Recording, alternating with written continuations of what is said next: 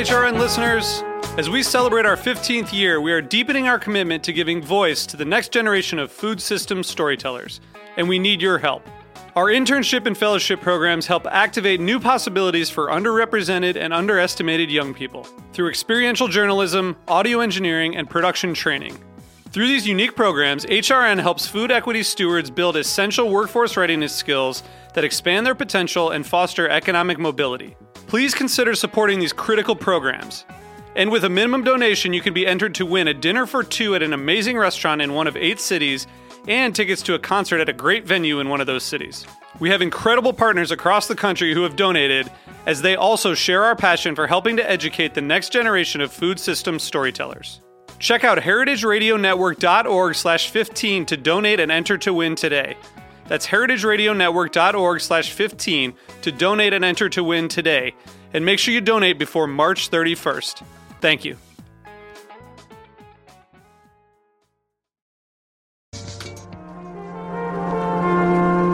Broadcasting live from Roberta's in Bushwick, Brooklyn, you're listening to HeritageRadioNetwork.com.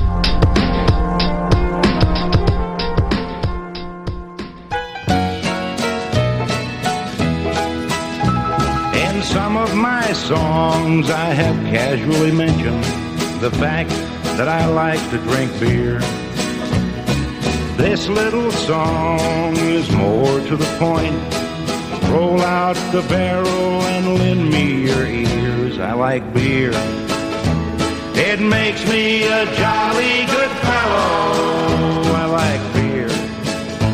It helps me unwind and sometimes it makes me feel mellow.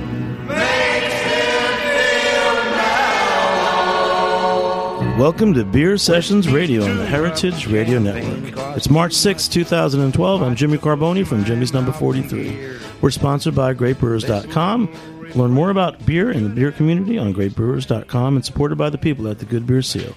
GoodBeerSeal.com. Well, here we are with Garrett Oliver from Brooklyn Brewery, Chris Cuzme from New York City Homebrewers Guild, and Mary Izett from Ale Street News. Rastafari and mighty God. All right, Booyah. brother. Oh wait, you told me this was religious studies. Well, it kind of is. It you kind of is. We believe in four deities: water, yeast, malt. The little the sub theme tonight could be homebrewers turn pro, It's true. but I think the real theme is is it's, it's Japan and Japanese. Do you beer. have news? You heard it here, here first, folks.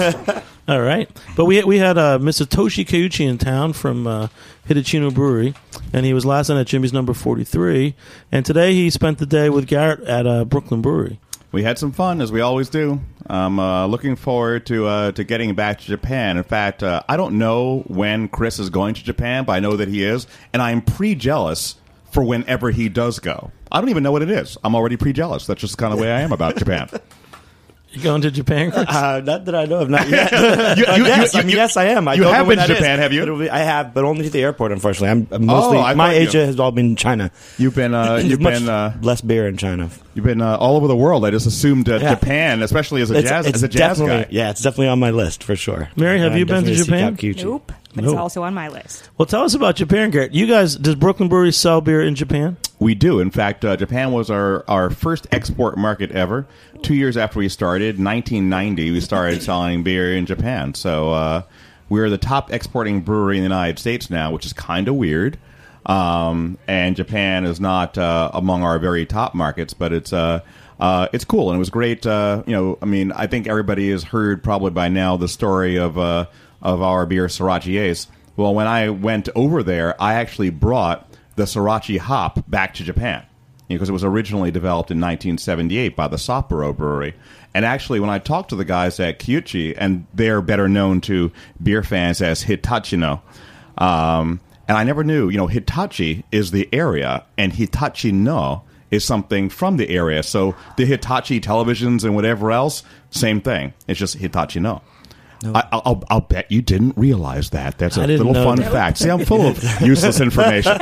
Um, uh, but in any case, uh, I brought the Sorachi hop back, and they had never heard of it. But they said to me, and I loved this. It stuck with me. They said, "They said uh, uh, Sorachi sounds like a name from Hokkaido." and it's sort of like a funny thing about language, you know, like it's like somebody saying to you "clem." That sounds like a uh, you know a name from the Southwest or something like that. You know, Sorachi might sound Japanese to us, but to say it sounds like a name from Hokkaido, you kind of wonder, okay, what is it about it that sounds like a name from Hokkaido? But in tr- it, it's in fact true. It's uh, uh, uh, an area of uh, Hokkaido uh, prefecture, and so and they now brew their their Nipponia with it. So that's cool. Oh, that's great. So, where, where did you find the sorachi hop? Uh, I believe it was at the Craft Brewers Conference. Um, uh, it was the same year that it was released commercially, so that was 2008. Uh, we used it 2009, um, which is only really a few months later, uh, to make uh, to make Sorachi Ace as the Brewmaster's Reserve draft beer. We made bottles for ourselves on the side, as we usually do with most things, and we just got hooked on it. So, you know, this past year it became a permanent new beer for us and it's only really being grown these days by one guy in Washington State, uh, Darren Gamache Family Farm. Um, and so they're the only people in the world. People are trying to catch up with them, but the only people in the world right now commercially growing uh, Sorachi Ace, and there's only about 15 acres uh, on Earth producing right now. So Wow. Well, going back to what you said, that, so your Brooklyn Brewery is the largest exporter of beer. it's kind of weird, you know, like where the uh, uh, we we export about we export about more than ten percent of overall production goes overseas. The number two market for Brooklyn Brewery outside of New York City itself is in fact Sweden. Wow. uh, uh, you know that is uh, it's a weird little fact. We spend a lot of time over there. Um, the uh, m- half of the people who work for Brooklyn Brewery have been to Sweden. The other half have been to Italy, and we, we and we've uh, done a bunch of stuff over there too. So I actually leave Monday night. Uh, I will be in the UK, and then I'm going to Berlin for the first time in uh, in many years. So last time I was in Berlin, there we also went to East Berlin. So it's been a little while. So it's going to be pretty interesting. I hear Berlin's very cool these days. I, I, I hear it's cool too. I'd love to go with you. But for Japan, do you actually export the beer from New York to Japan, or do they? Well, actually, have a we, partner that makes. Yeah, we, there? you know, we actually have, uh, uh, and until we started brewing IPA in Italy, uh, uh, Toshuki and and Kiuchi were the only people who were actually brewing for us outside the country under license. So the first time when I went over there, you know, we brewed Brooklyn Lager. We brewed a beer called Sorachi Gold from the 11 pounds of Sorachi Ace hops that I brought with me. We used in in hopping and dry hopping for a little batch, and then uh, we brewed Brooklyn Lager. And so he's been doing that for about uh, two and a half years now. Uh, there is a chain of bars, believe it or not, you know, called uh, uh, uh, you know that are that have a, have a Brooklyn theme to them. And the idea is like it's supposed to look kind of like a uh, a basement bar in Park Slope was the idea. I'm like, there's a lot of books in here for a basement bar in Park Slope, you know. But okay, it's a pretty cool looking place, and uh, uh, you know, so that's uh, you know that that's that's very cool. But um, I just love uh, the aesthetics of the culture. I mean, great food. Yeah, wonderful, wonderful sake. The beer writer and food writer uh, uh, uh, Bryan Harrell, you know, who's been there for 30 years, uh, took me around, and one night I just said to him, "I want you to take me someplace that I would never, ever, ever, you know, find if I was a tourist, uh, and that even if I did, I wouldn't dare walk in, you know, with food that I've never heard of before." And boy, we got some weird stuff. Is there a name that you can remember? Oh man, we had a we had we had a dish that's made from. Uh, I didn't know that when you heat soy milk, apparently it grows a it gets a skin on it, kind of like regular milk does. And so they had a dish where they would get the soy milk to form this skin, then they would pull it off, and it was sort of this slimy.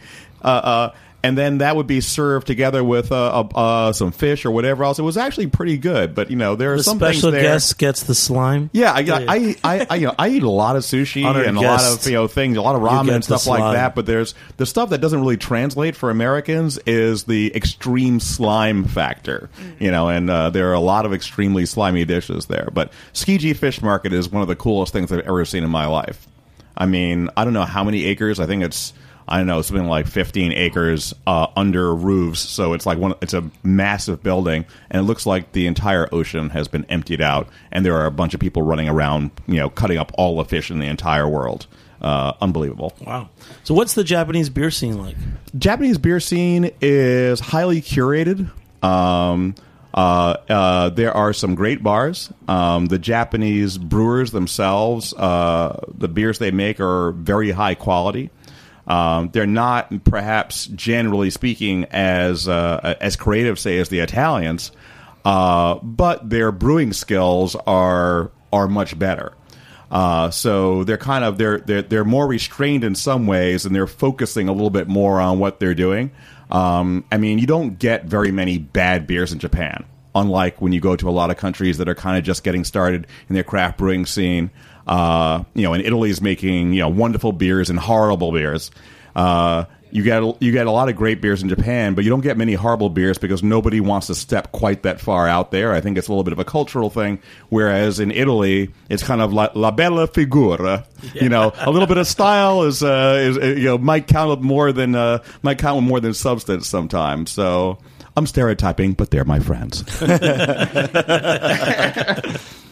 Well, let's go back to Mr. Kiuchi. So this is a special relationship I didn't know about. I didn't know that that uh, Brewery was making Brooklyn Lager. Yeah, they're making Brooklyn Lager, and uh, uh, you know, I mean, uh, we of course used to sell their beer, you know, because we used to be an, uh, uh, uh, a distributor. So you know, we you know we sold the Hitachi no beers, and so it's been great to see this flourishing of what's going on there. And there's a there's a fascinating beer scene.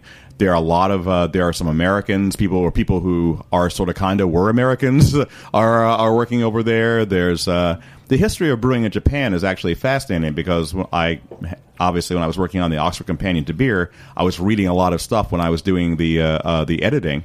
And by I think it was the late you know by the late 1880s or so, the the, the main Japanese breweries that we know, Kirin, Asahi, Sapporo, they were all set up, and they were set up by Germans, they were set up by Americans, and uh, the first beer breweries there, sort of European style beer breweries, actually catered largely to uh, to other Europeans and Americans who were working in Japan after the opening of Japan. So uh, it took a long time for beer to become the main thing in Japan, but there's one thing people don't know.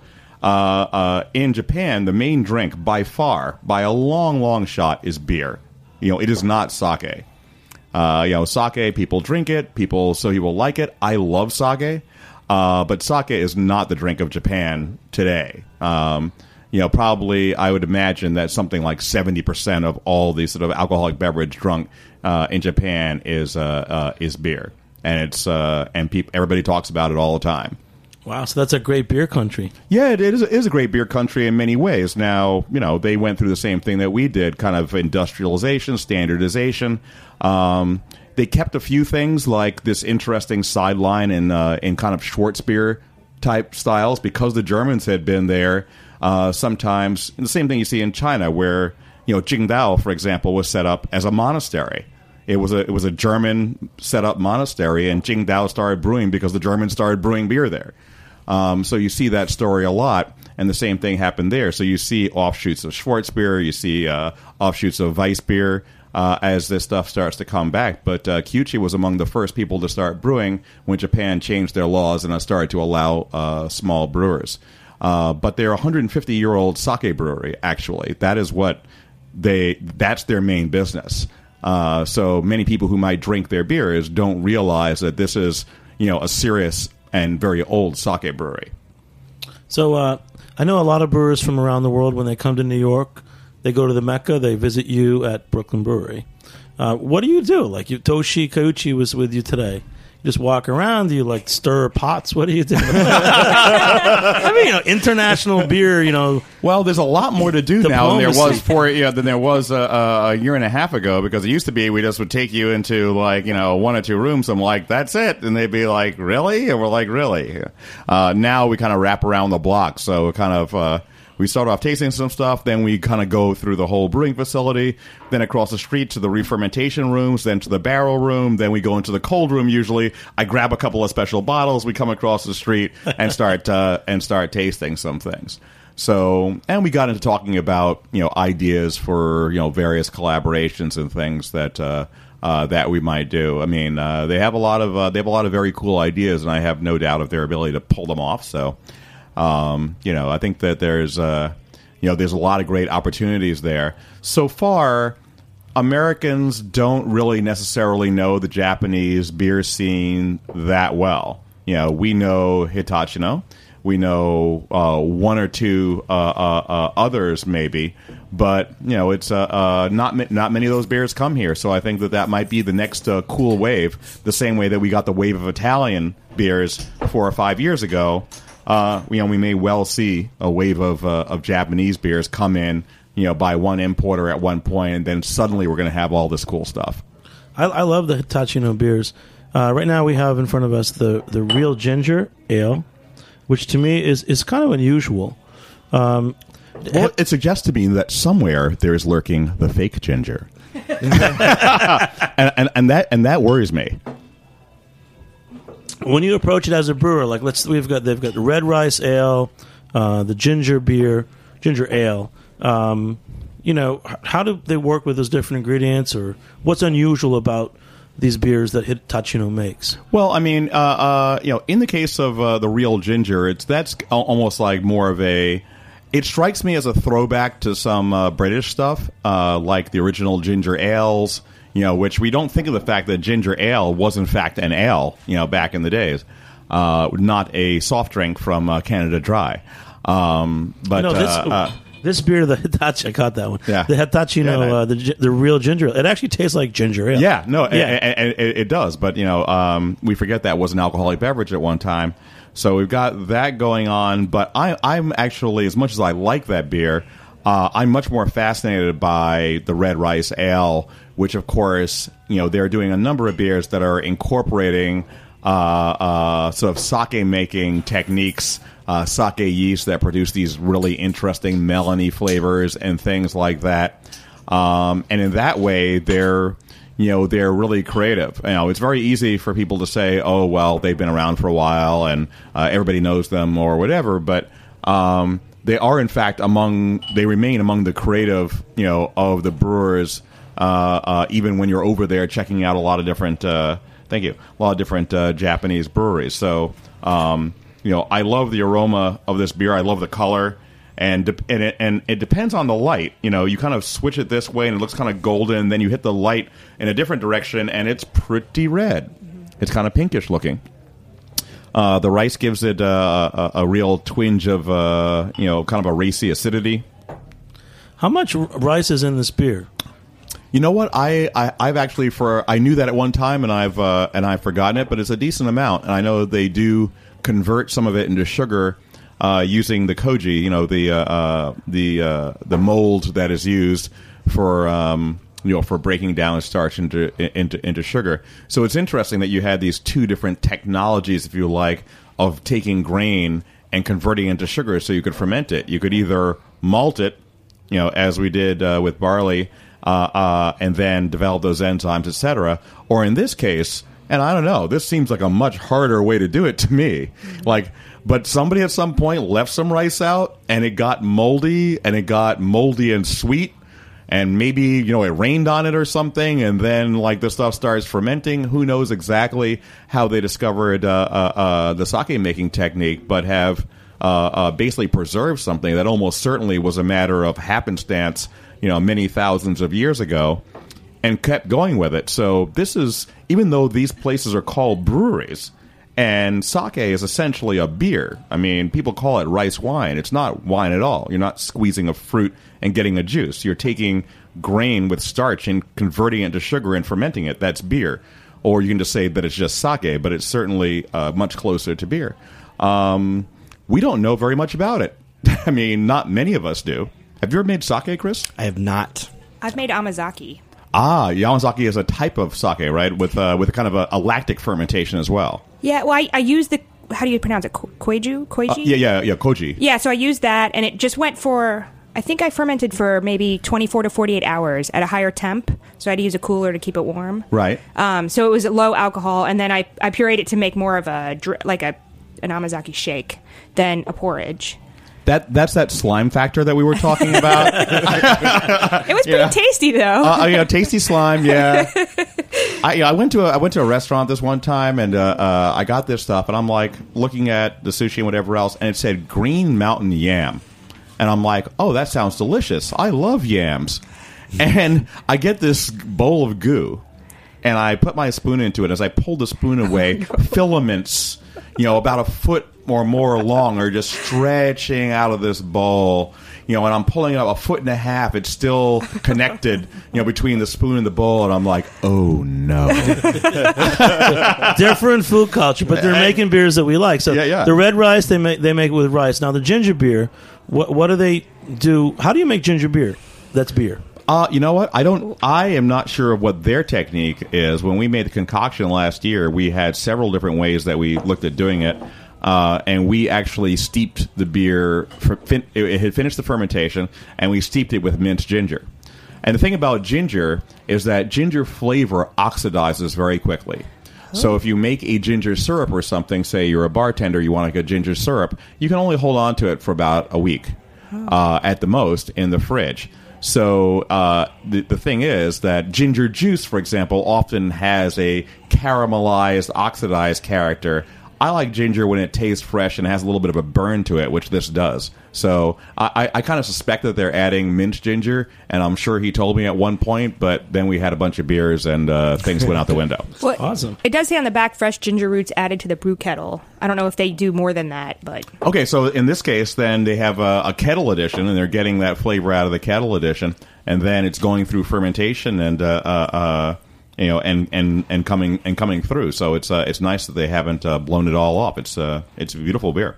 Awesome, cool. Uh, we're going to take a short break. We'll be back on Beer Sessions Radio on Heritage Radio Network in a few minutes.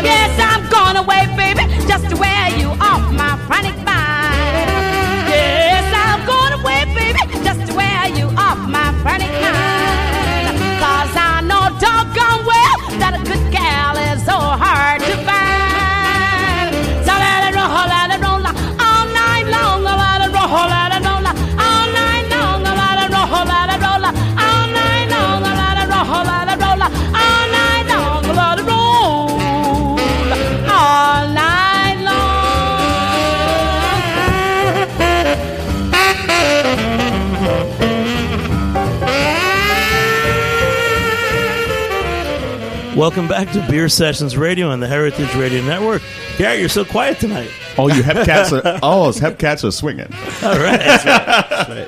Well, we, we should say that uh, we're sponsored by GreatBrewers.com and supported by the Good Beer Seal, GoodBeerSeal.com. We've got Garrett Oliver from Brooklyn Brewery, Chris Cuzme from Wandering Star, Hey, Wandering Star. and Mary Izett from everything, Ale Street News, MyLifeOnCraft.com. Wait, wait, wait, wait, wait. Yeah, You, you can just say from Wandering Star and not tell us what Wandering Star is. Chris, tell us what Wandering So Star wait, so is. Garrett, you're saying this is from homebrewer to pro brewer, Chris Cuzme? uh, uh, well, I, I don't know yet. He's, he's going to tell I wouldn't now. say that I'm. I'm not. I mean, I'm, I go out and brew with Chris maybe once a month at, at best, but mainly I'm doing sales and marketing here in New York. Wandering Star is a new brewery w- opened uh, on June 14th. Got got licensing in Massachusetts from Western Massachusetts, 15 barrel system, and uh, we have nine beers out right now. A couple of them being seasonal, and we're just happy so, to be here. So this is the same. Uh, this is the uh, the brewery that Alex Hall's also Yes. working So uh, with. Are you doing all cask beers, or do you have bottle stuff? What We are not bottling or canning yet. We're just doing cask and keg, um, and we're only sending cask to accounts that we know are going to treat it right. So you know we're being rather particular with I love that. how canning is mentioned now. I, you know, you were the first person I. We're not bottling or canning yet. This is not. this is not a phrase that anybody would have said uh, uh, even five years ago. Canning wouldn't have been mentioned. Uh, Interesting. Well, I think we we want to can you know when we get to that point of packaging. Are you trying to be a meme? Are you trying to uh, make canning into a meme? I'm going to Yes. do the. Uh, I'm going to do a little uh, the honors here. Woo! So what's this beer, Garrett? All right, we have a version. You guys have had uh, versions before. I'm not sure you've had this one. Uh, this is a version of the Crochet Rouge series. Uh, this is a series of beers which originates with our uh, local one, kind of Belgian, uh, uh, Belgian strong golden. Uh, and is aged on sediment from natural wine fermentations from our great friends at the Red Hook Winery uh, uh, in Red Hook, Brooklyn. And so, uh, nine months on uh, on natural wine lees. The lees are the sediment that. Now, this in particular, you certainly had the Crochet Rouge Rosé, which was on lees from Chardonnay and uh, Pinot Noir. This is the Riesling version. I haven't had this myself in like you know five or six months. I can taste the Riesling. Yeah, you really you, you really can. You you did one of these with Botrytis Riesling. Is Um, I that correct? yeah, and that was the first one of them that we ever did, um, and that was like about two and a half years ago. This was about a year, a little more than a year ago. So this is a different one than you had before. okay. I've had this is my fourth one, I think, and they're all delicious. Well, I'm glad you like it. Um, we thought that the rosé version was a little bit um, more realized, a little bit uh, better married, etc. This one's a little bit bigger and more muscular because Riesling is a, uh, you know, well, it's uh, it's a very Teutonic grape. I'm just saying, it's trying to well take over a little bit. So this is a big tr- this is a big trend now. Aging beer in, in bourbon barrels, whiskey barrels. They're doing in wine barrels. Well, no, th th this is actually these are whiskey barrels, but they're second use. So we're trying to reduce the influence of the barrel by not using a fresh barrel in this situation. We would like to have some barrel character, but not to have it out front. So as you can taste, it's got some sourness to it. Uh, if as it warms up, you're going to get a lot of Brettanomyces funk from you know the natural yeast from the countryside. And what we're overall working on is trying to grow up and uh, uh, and be able to re- uh, reuse actually an indigenous set of yeasts. You know this this brings up for me a lot of the beers that you you've made and other brewers too who are on the cutting edge. Um, I feel like a lot of these beers could use some time before they go to market, and uh, I don't know if you guys have plans for that. Well, this beer has forever be- before it goes to market because we can't make enough of it to uh, to market. But if you ever see one of uh, uh, that we've put out a uh, a thing that says that we're doing Ghost Bottle Night. This is, that is your opportunity to taste these things. We call them ghost bottles. They're the, they're the beers that don't exist. So you can many go to of the them Brooklyn Brewery and yeah, we, these yeah. beers. You know, look at look at brooklynbrewery.com. You'll see that there are events. You normally can't even taste these beers. Uh, you know, we show up. This is what we bring to dinners and things like that. For example, this is really nice. I made this, uh, uh, and I made oysters Rockefeller. Wow. And had this with it, and it was uh, kind of awesome. You know, a little bit acidic and some nice wine flavors. Well, I, I've been lucky to get. The reason I bring that up is that I've been lucky to get some of your special kegs that have been held back, like uh, last when you made the concoction last year. Held back. When I was a child, that meant something completely different. Yeah. what are you trying to say? I'm on the I'm on the lucky team here, guys. I actually Yeah. I get specialty kegs all the time from. Are you saying my beer is special? What are you trying to say? Hey, listen, there's a woman on your staff. hey guys, there's Carla Villa. She works at Brooklyn Brewery. When she has some special kegs, she calls me up and I get them. And one of them was uh, you made the concoction last summer. Yes. and they had held back a couple of the kegs, and I got them around uh, Christmas time. And, and people, you could see the change, you know, in six months of Oh, how yeah. more complex it got, and I can see that with with the special bo- bottling that you brought tonight. Well, and you know- a few years ago, I want to say the the the Schneider Weiss Hopfen. What was that beer that you did? The Schneider Hopfen Weiss thing. Yeah, well, um, that's uh, that is the probably the best known of our you know collaborations. You know, it's one thing people don't know about us. We were the first brewery by a fairly long shot in the United States to do collaborative brewing with other breweries, um, and so we started in the late '90s uh, before it became you know fashionable. I think it's cool that it's fashionable. Um, the the one that people know the best is the Hopfenweiss, which of course uh, Schneider still brews. And that was really an expression of the friendship between me and uh, Hans Peter Drexler, who's uh, uh, Schneider's brewer. And uh, like we usually last several years, we've ended up on vacation together at the same time in Italy. His family hangs out with my family. My brother teaches his kids how to play guitar. You know, so we are, we're really tight.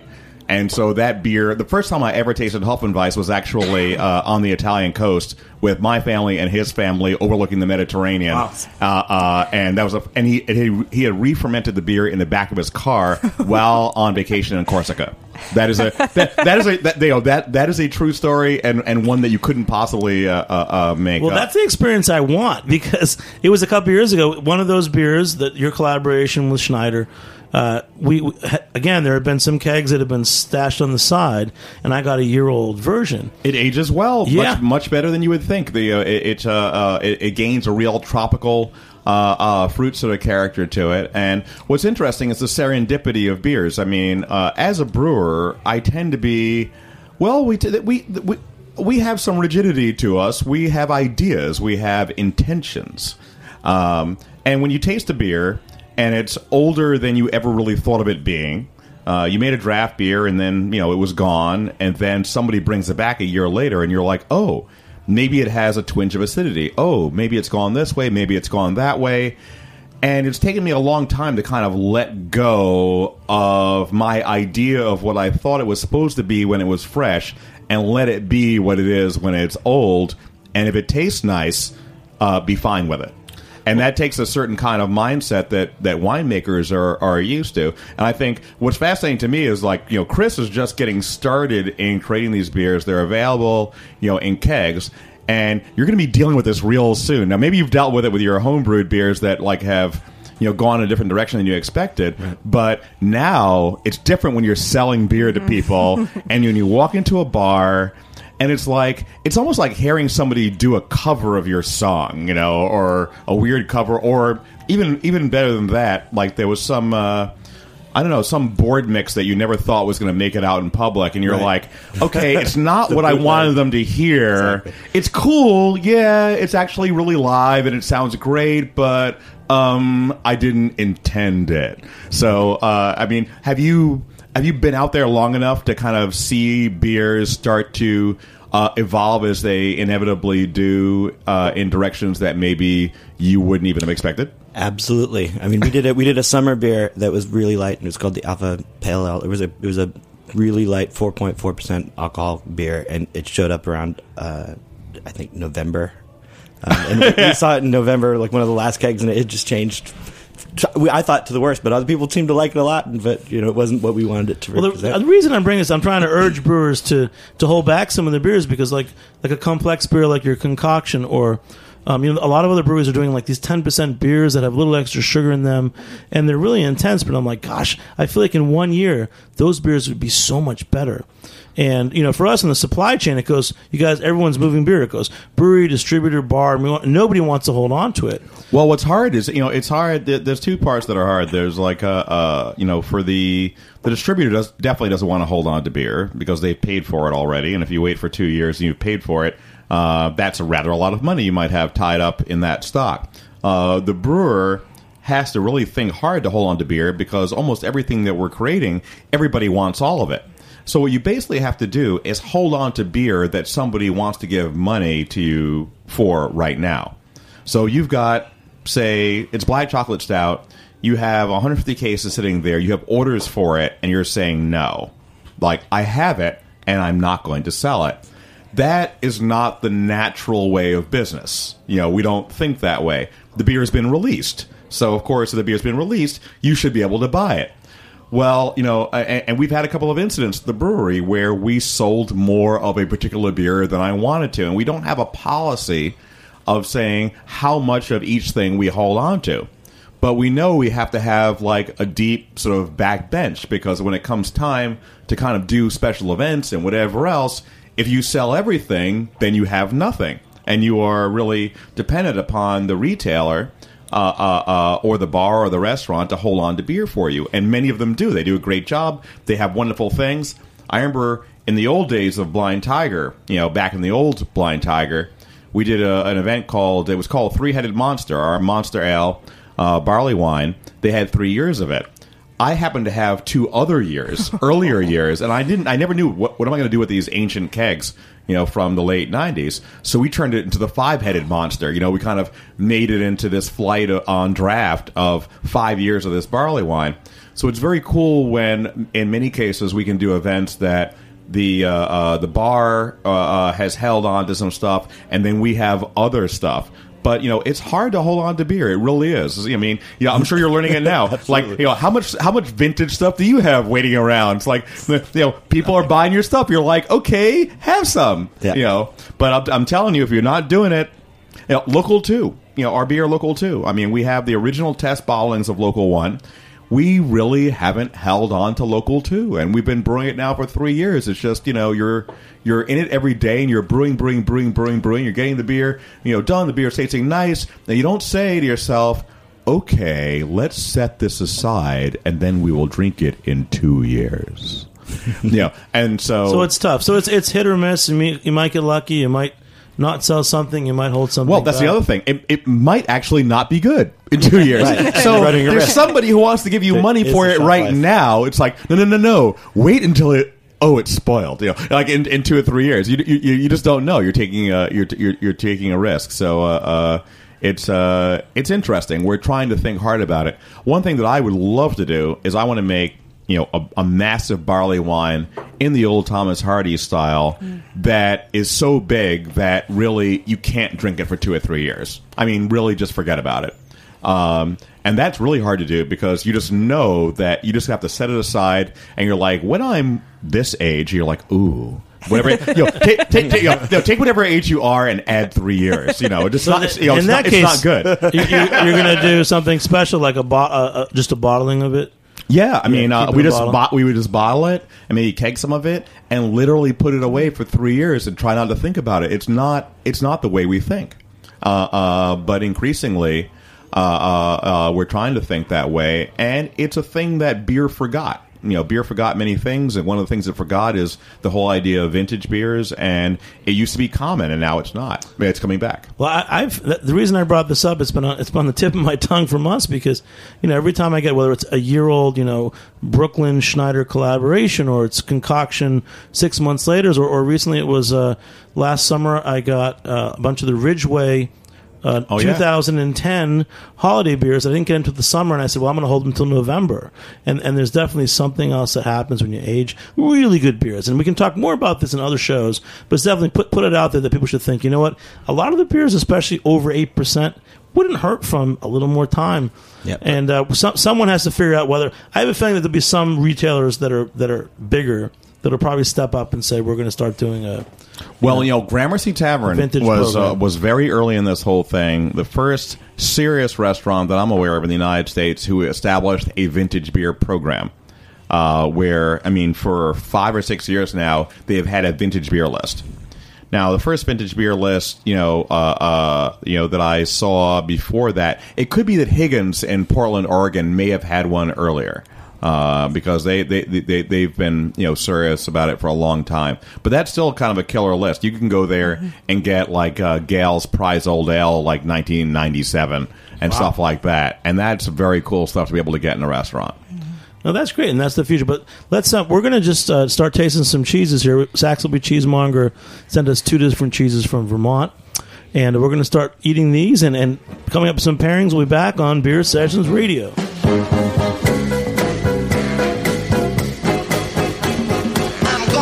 Chicago. That's the last place my baby stayed.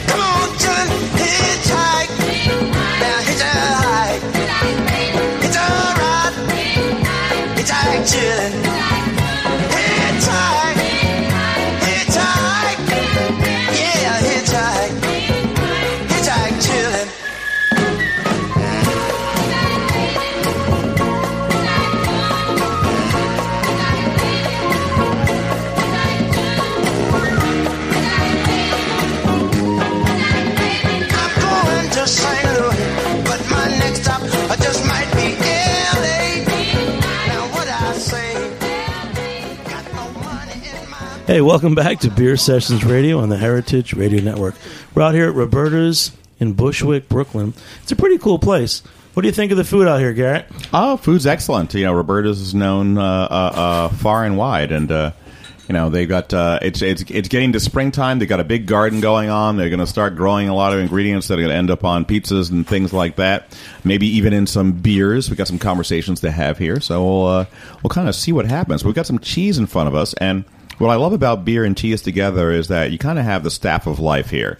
Um, you know, this the, these are these are two of the most ancient foods in the world: beer and, uh, and and cheese, and they grew up together on farms, and in most cases in the world, far away from uh, you know the things that people think about, like like wine.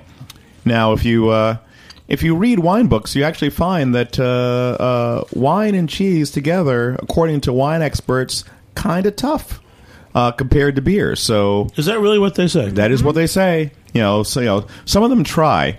You know, here's the thing that people don't know. Take a big winery like Robert Mondavi.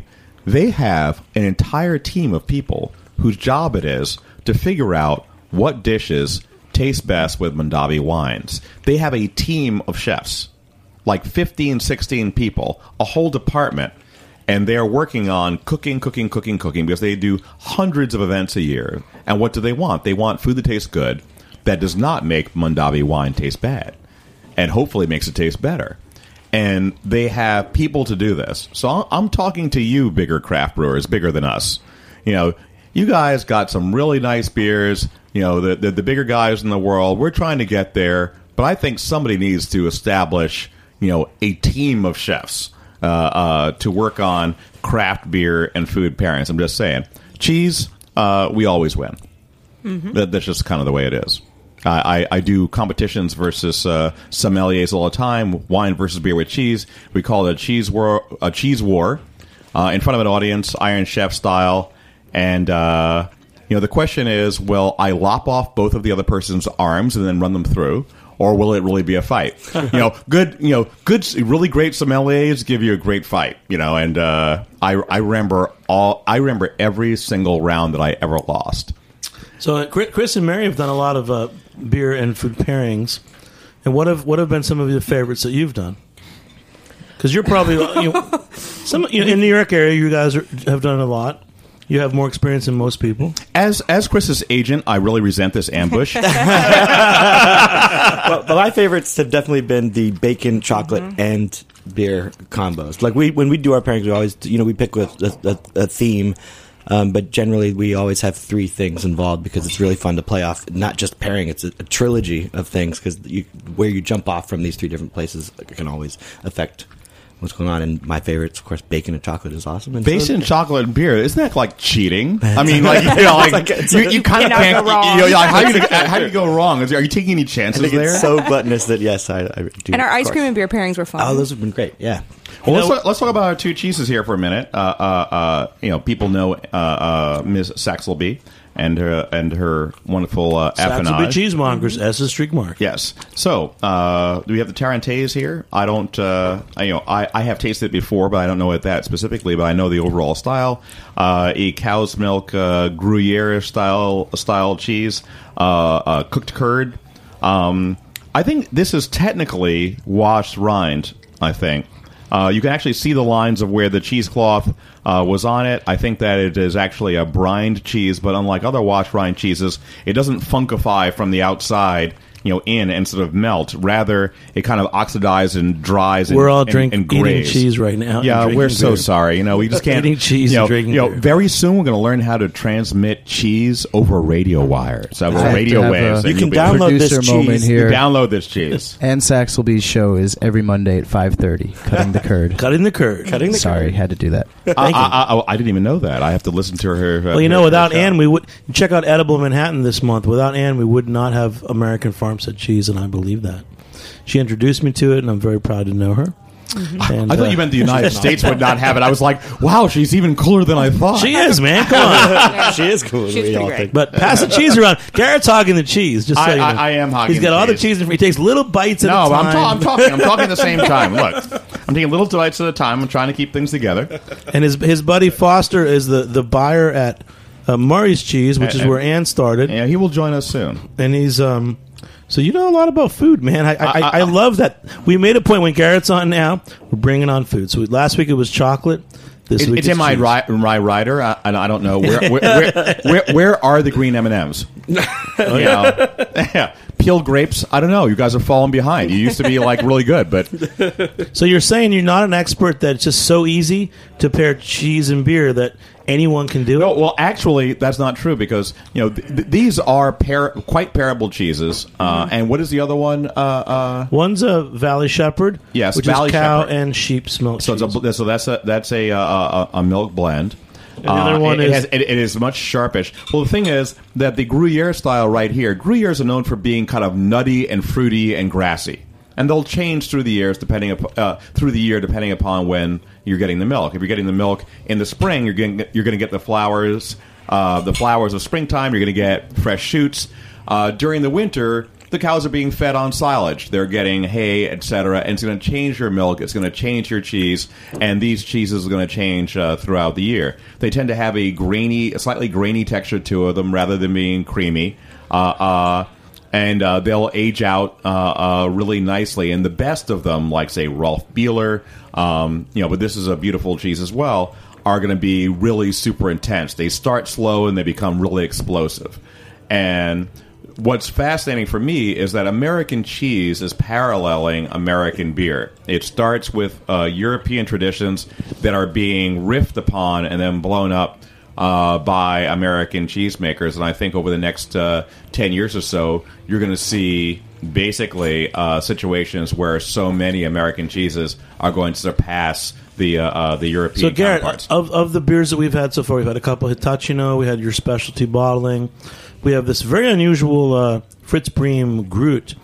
Which of these do you think goes best with the cheeses in front of us? Well, see, that's what I've been been trying to avoid all this time. I'd say it's yours. Uh, um, well, I think that there, you know, there are things that I think that uh, uh, uh, the crochet rouge can work. I think what you really want, and we don't have on the table at this very moment, uh, for both of these cheeses, are kind of richer, maltier beers with some caramelized flavors and some nutty flavors. For example, brown ales tend to work really well with a lot of sheep's milk cheeses because sheep's milk has this kind of nutty flavor to it. The Gruyere uh, the Tarentaise has a little bit of what's called lipase character. It's a, it's it it it, it uh, it, it's beautiful by itself as a cheese, but it's a little bit of a live wire. So you gotta you gotta play with it a little bit and find what's gonna match up with it. Mary, wh- what would be some examples of brown ale that would go well with this cheese? Well, I don't think you'd want too hoppy. Would you agree? I would agree. I think that you know, I think that's like an English brown ale. exactly that's the, that's the live Specific wire brands. part. Specific brands. As as as your attorney. Oh wait, wait! Does it make Brooklyn make a brown ale Oh, we do that's make a with brown English ale. hops? Oh, good of you to mention it. I, th- I, I, I think that uh, We've used that a uh, lot from, in our from, from. Avery. We There's haven't. Ellie's Brown Ale from uh, Smuttynose, uh, uh, Old Brown Dog. Either one of these would be really good. Uh, I think even working at the Porters, you know, could be uh, could be really nice. And the sharpness of uh, uh, you know of our other cheese. You know the Shepherd is uh, is really almost cheddarish. I think this could work with IPAs, and I, I you know I, I like IPAs with sharper cheeses. Is that a tough pairing, IPA and food? Uh, I don't think it is. No, uh, I, I I love IPA with spicy food. I love the character, the citrusy character of uh, uh, of, uh, of American hops working with the citrus character that's in Thai food because they're adding lime and lemon juice. Uh, uh, it can even work with things that you don't expect, like ceviche, where you're thinking, okay, it's fish and it's acid, but then those uh, uh, those citrusy things kind of work together. So I, I think I think IPA can be, uh, uh, if they're balanced, uh, you know, in any way, can be uh, can be great food beers. I'm going tonight uh, uh, in a couple of hours to uh, uh, Chef Floyd Cardoz's new restaurant, North End Grill.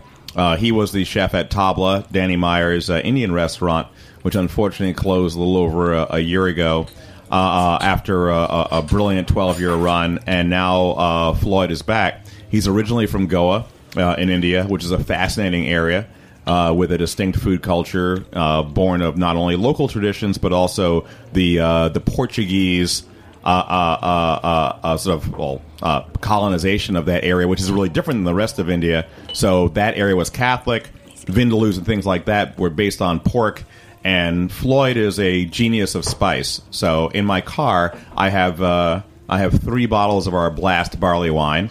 Uh, no, I'm sorry, not barley wine, IPA that I'm going to uh, give to the kitchen. But I think that that beer is going to be really nice with his. Uh, What you know, was with the his beer food. that you made with him that had all the spices in it? Was it? It was called Cuvée de Cardoz. That was it. Yeah. It was actually uh, kind of based on Belgian wit beer, but a stronger version at about eight percent. And instead of doing uh, curacao, orange peel, and coriander, you know, we did a blend of uh, twelve different Indian spices. Now I see some faces here, you know, among the people. See, here's the thing about cheese. Wait, wait! It's not Yeah. that. It's something. It's Mary's uh, homebrew from last year, and she's not Okay. happy with it. But let's. I want to backpedal because I want to go back to A- As your attorney, okay. Listen, beer and beer and Yeah, food pairings. Gary, you have to listen. Beer and food pairings.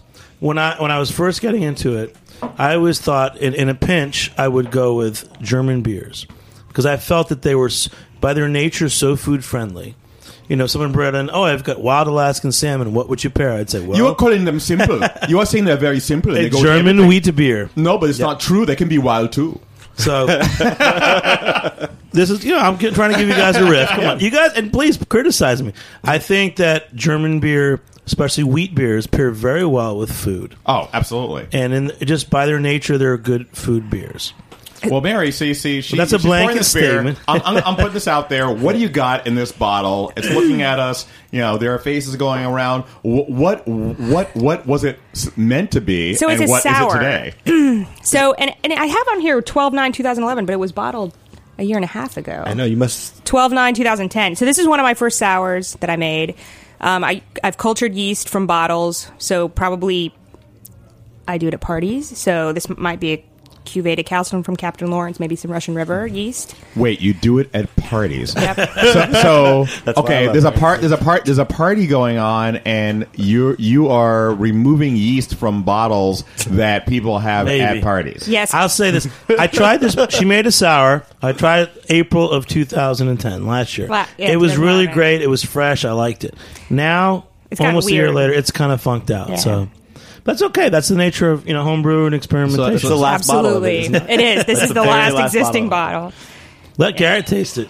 Uh, I want to see his. Let's see what face you make. I want his face. You know, is, is, is there any slime involved? Because no, no you know, slime. it says on my rider that I can't have any slime. Garrett, I guess what's missing from Mary's, you know, over the hill sour beer is slime. yeah. If you- Got to No, move no, into do- the do- slime uh, beer do- category. Do not laugh. When, when you are creating sour beers, there is often, oh yeah. uh, Yeah. uh, yeah, there is often a Hello. phase of uh, sour beer production, which is a the ropey phase, the slimy phase, the pectin- pectinatus phase, and you have to wait for that to go away. okay, Mr. Garrett Oliver. Last serious question before we close out. Okay, if you went to Japan and you went to the Kiuchi Brewery Hitachino and you were going to make a beer with Mr. Toshi Kiuchi, our friend, what would you like to make? First of all, I kind of like Mary's beer. uh, uh, second of all, what I would like to make, you know, is uh, I was talking to him about, about whether or not there are sakes that are made with completely natural uh, yeasts and mold, etc., from out of the air, as opposed to adding cultures. I suspect that there have to be. Um, and what I would like to do then is use those cultures without laboratory yeasts and molds, grow those, and use them to uh, to create uh, new flavors in beers. Maybe aging in sake casks with lees from sakes uh, that are naturally fermented. So it would be a riff on this idea of crochet rouge, but the lees, and we're, we've already done this at the brewery. Uh, one of my brewers, Dan Moss, has made sake uh, uh, Yamazaki, and we tried aging some local one out on the sake lees. Now, so far, we're kind of like, eh, we're not sure, but there are all kinds of things like this that uh, that we can do. Maybe blended lees from here and lees from there. Awesome. All right, we're going to have to close out. But first, Heritage Radio Network salutes the shows that have reached the 100 episode mark. That includes Beer Sessions Radio. So we're all combining forces. We're having a big party on March 21st at Santos Party House, downtown New York City. There will be, in these orders, it sounds like a classic beer, beer and food pairing. There's cheese, chocolates, charcuterie, and cooking. That's what we've made up. It's going to be a great party. Check out heritageradionetwork.com. There's a little ticket link. It's $50 a person. Awesome night and featuring some great craft beers, and artisanal spirits from the whole region. It's going to be an awesome night out. Many of the hosts, like Ann Sachs, will be Patrick Martins. Hey, Jimmy Carbone will be there. So, Hey, all hey, why not? So, heritageradionetwork.com. Check out our party March 21st. We're going to take a, the new era in Heritage Radio Network is special events, and we'll all be there. And Good Beer Seal events, check out March 7th, the Double Windsor, one of our Good Beer Seal bars. It's having a great night with Captain Lawrence, Kelso, and Allagash. And starting March 10th, Mugs Ale Alehouse. It's one of the best beer events of the year. The Mugs is annual New York City Split Thy Skull Strong Ale Festival. Have you been to that, Garrett, ever? I have, and those who come to scoff shall remain to pray. Yeah. MugsAlehouse.com. And then again, I'd like to thank our sponsors, GreatBrewers.com. Thanks to you guys. They're renewing again. It's another year with GreatBrewers.com. Beer Sessions Radio is also sponsored by GoodBeerSeal.com. Thanks to Garrett, Chris, and Mary for joining me here tonight on the Heritage Radio Network. I'm Jimmy Carbone. Thanks to our producers, Jack Inslee, Brie O'Connor, and guest coordinator, Brett Thompson. We'll see you next week on Beer Sessions Radio. Cheers. Good night, and thank you. Beer. This little song is more to the point. Roll out the barrel and lend me your ears. I like beer. Thanks for listening to this program on the Heritage Radio Network. You can find all of our archived programs on heritageradionetwork.com, as well as a schedule of upcoming live shows. You can also podcast all of our programs on iTunes by searching Heritage Radio Network in the iTunes Store. You can find us on Facebook and follow us on Twitter for up to date news and information. Thanks for listening.